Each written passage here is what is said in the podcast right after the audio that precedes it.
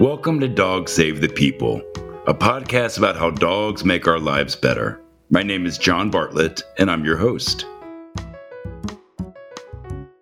Elizabeth Lo is an award winning nonfiction filmmaker born and raised in Hong Kong. She attended NYU Tisch School of the Arts and Stanford University. As a director, cinematographer, and editor, she is interested in finding new aesthetic ways of exploring the boundaries between species, class, and unequal states of personhood.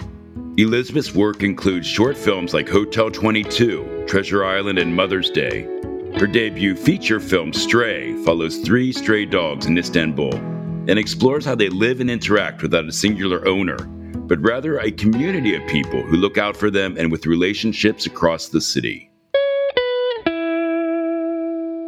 Elizabeth, thank you so much for joining us today at Dog Save the People. Where are we speaking to you from? Right now I'm in Hong Kong, but usually I'm based in Los Angeles. Now, you are from Hong Kong originally. Yeah, I am. Wonderful growing up, what was your relationship with dogs in particular?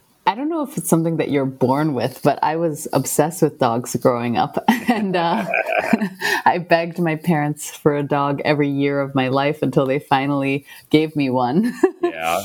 and his name was Mikey, and he was a Shetland sheepdog.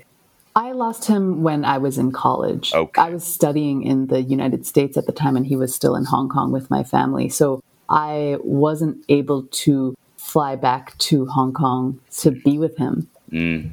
You know, it's interesting because I was also in college when I lost my childhood pet.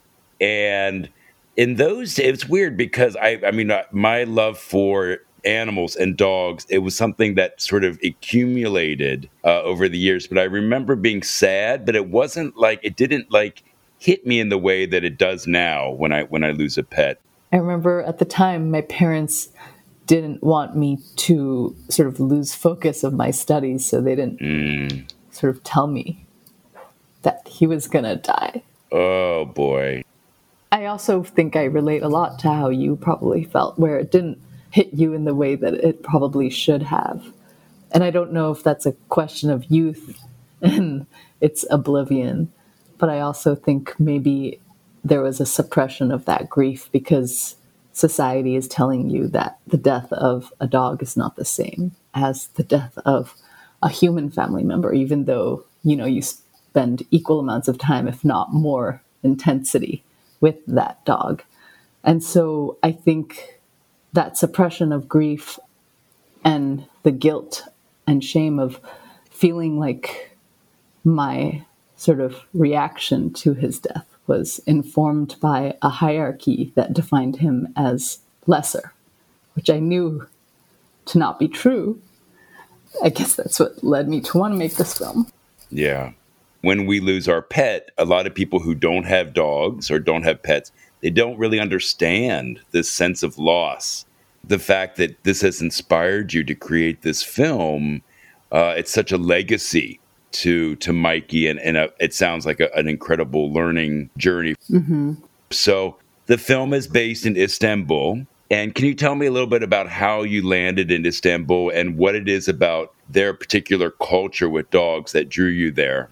Yeah, originally I wanted the film to be a cultural study of how the status of a single species like a dog can change so much depending on what cultural context that dog is in to sort of poke holes at how arbitrary these definitions of what the status of a, of a species can be to sort of tear it down by exploring their status in different countries but i came across turkey's history with dogs where in 1910 dogs thrived under the Ottoman Empire, stray dogs.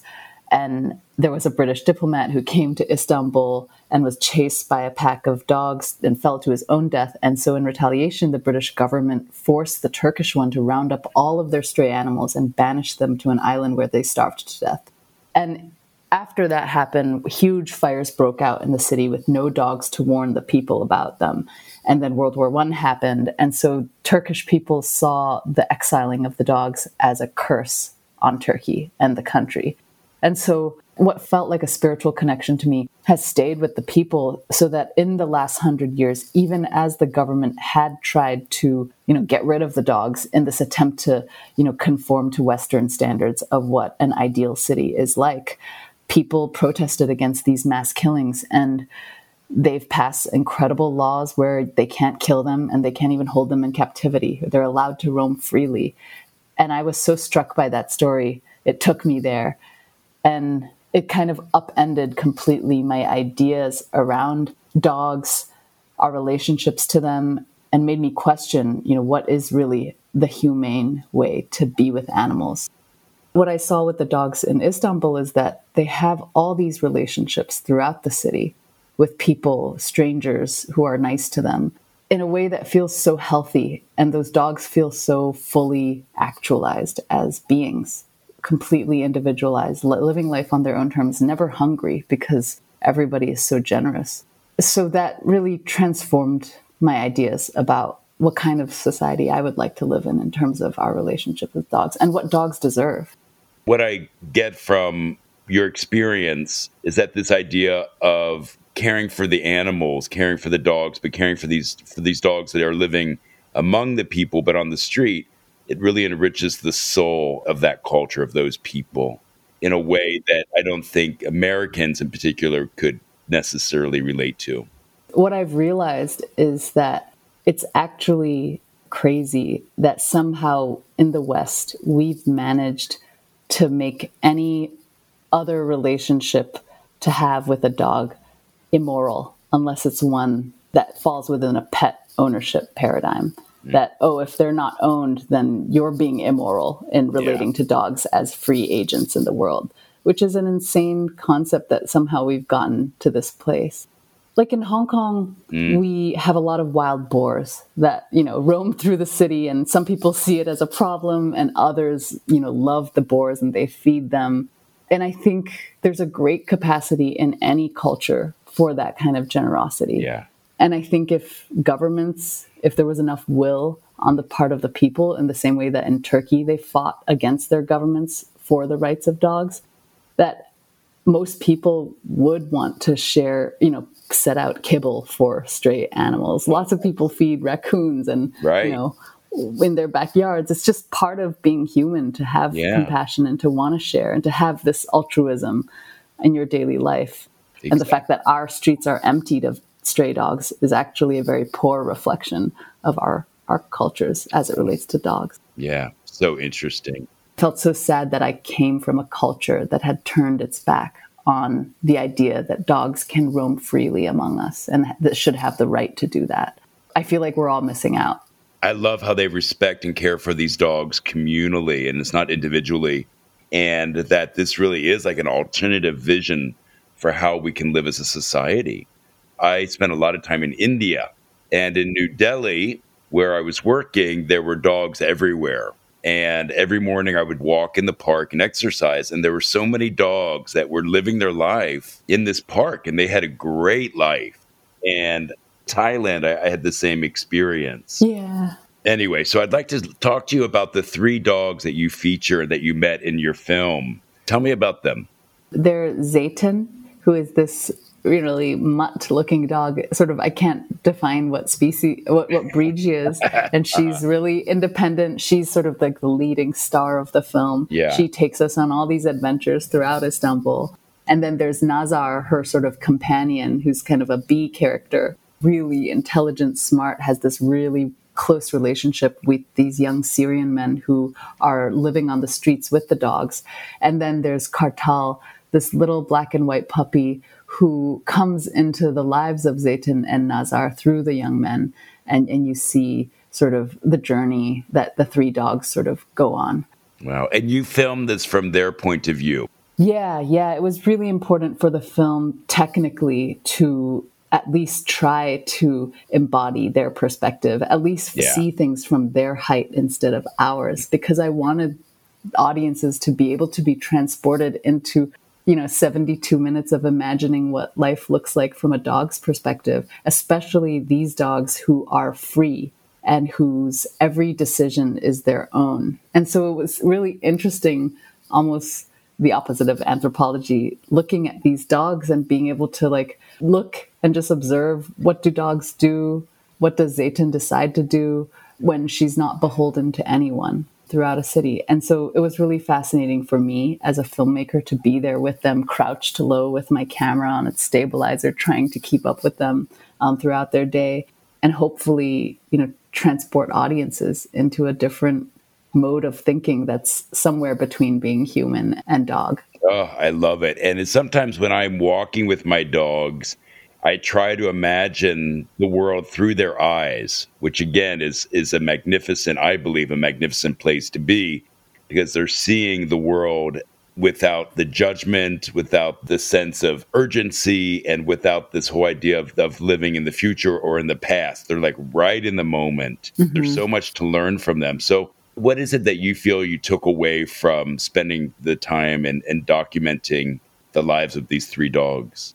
I think what I realized, what I was most in awe of, was of course not just their ingenuity that they had learned to navigate traffic and yeah. they had learned where to find food on their own, and that they learned how to read the cues of people around them to not offend the human citizens and, and also the dogs around them, and, and that they had friends you could tell who were the familiar faces and who weren't even in other dogs. Right. But I think what struck me the most was that as a filmmaker filming with these dogs, I realized I thought I was observing Zeytin the whole time throughout filming. But actually, there were so many moments in the film as I was editing it that I realized she was hyper aware of my presence and my desires, even though I thought I was suppressing them. And, and she, in some ways, maybe was performing for the camera mm. when, when I didn't even realize it. And so she was just so sensitive to my emotions. Like sometimes when people were bothering me during production and I didn't want them to be bothering me, yeah. but I was still trying to be polite to them, she would sense that and she would get up and start barking at those people without me ever asking her, without me even assuming we had that kind of relationship. It is an incredible bond that, that we've created mutually between the two sentient species, unlike I think any any other, because we've kind of evolved together. Dogs are just so sensitive. Yeah. They can read our every emotion better than we can almost. Now I imagine that you learned a lot also from the dogs just because they living their lives as strays, they have such a again a sense of wonder, freedom, they don't have a plan. Now, has that inspired you in your life and, and as, as far as how you live your life now? I mean, certainly in the production, we had to yield to their planlessness and how yeah. everything was dictated by their whims. And I think I found it very beautiful that dogs, you know, stray dogs didn't participate in a working economy. You know, they don't contribute to society in a concrete way. They feed off of trash and they don't work. They're not owned property and they don't do anything throughout the day except take themselves on hours long walks and adventures you know just for the sake of walking and just for the sake of curiosity or playfulness. Yeah. and, and and also finding food. Sure. And to me that's so beautiful. And in terms of my own life i think my personality probably is sort of like those stray dogs in right. some way and which is probably why i love making a film where there's no plan where everything is just reacting to what's happening in front of the camera and Ugh. there's no producing involved like i love that kind of i i enjoy that my personality enjoys that which is probably why i gravitated towards this topic i'm working on my next feature-length documentary i'm trying to find other topics that lend yes. themselves to the joy of the way stray dogs move through the world oh I love it. And it's interesting because, again, I think that we, uh, again, Westerners, but in general, humans, we're always trying to control our environments. And that's gotten us into terrible trouble over and over and over again. And just to be able to learn from nature, to really be able to accept and learn from nature instead of just saying, oh, you know, I love animals. There are teachers. Yeah, completely. So now, how can we watch the film, and uh, how can we find you in the world of social media? Where do we find you? You can watch the film. It's playing in virtual cinemas across the US, and you can find out which cinemas by going to www.straymovie.com. And then you can also rent it on all the video on demand platforms like iTunes, Google Play, YouTube, Amazon. Great. For social media, you can follow at Stray Doc Film. If you watch Stray with your dog and you document your dog reacting to the street dogs on the television, Yeah. we would love it if you tagged at Stray Doc Film and, and hashtag Stray Watch Party. It's a campaign we're trying to start so that we can share all the experiences of dogs reacting to street dogs. Oh, I love it. I have three dogs at home, but one is a three legged chihuahua who basically sits and watches TV with me. So Wow. Rudy and I will watch together. I, I would love to hear what you think of it. Yes. All right, Elizabeth, thank you again, and we will be in touch. Thank you. I really enjoyed speaking with Elizabeth and hearing about her experience in an environment so different from what we know in the Western world with how humans and dogs interact. I'm sure people here have different opinions on the concept of dogs living freely within a community, but there are parts of the world where this is normal, and we shouldn't jump to conclusions or pass judgment on this style of community dog companions. And I also related very much to this idea of dogs living freely, having spent so much time in India and in Thailand. Dogs there are living really among the people, but many of them are not pets. They're being taken care of by people. They're living in the parks, but they're living their own lives and really gave me a lot to think about. Really, just about this idea of pets and dogs living out in the wild or living in a community, and really what all those things look like and mean to me. Thank you for listening to this episode of Dog Save the People, a podcast about how dogs make our lives better. This show is a production of As It Should Be, a content studio.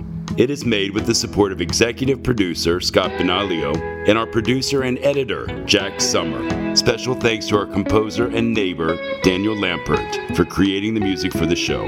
You can subscribe to Dog Save the People on Apple Podcasts, Spotify, or wherever you get your podcasts. If you like the show, please subscribe and leave a review or rating. You can also follow us on social media on Instagram at Dog Save the People, Facebook at Dog Save the People Podcast, and Twitter at Dog Save the PPL. We have a new gift shop on the dogsavethepeople.com website with our first line of show merchandise that includes super soft t shirts. We are also happy to say that the shirts from the Tiny Tim Rescue Fund, my foundation, have also been added to the dogsavethepeople.com gift shop.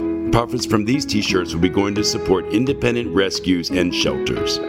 If you have any questions or submissions, you can reach out to us on our website or on social media or email us at dogsavethepeople at gmail.com. New episodes come out every other Tuesday, so see you next week for another episode from Dog Save the People.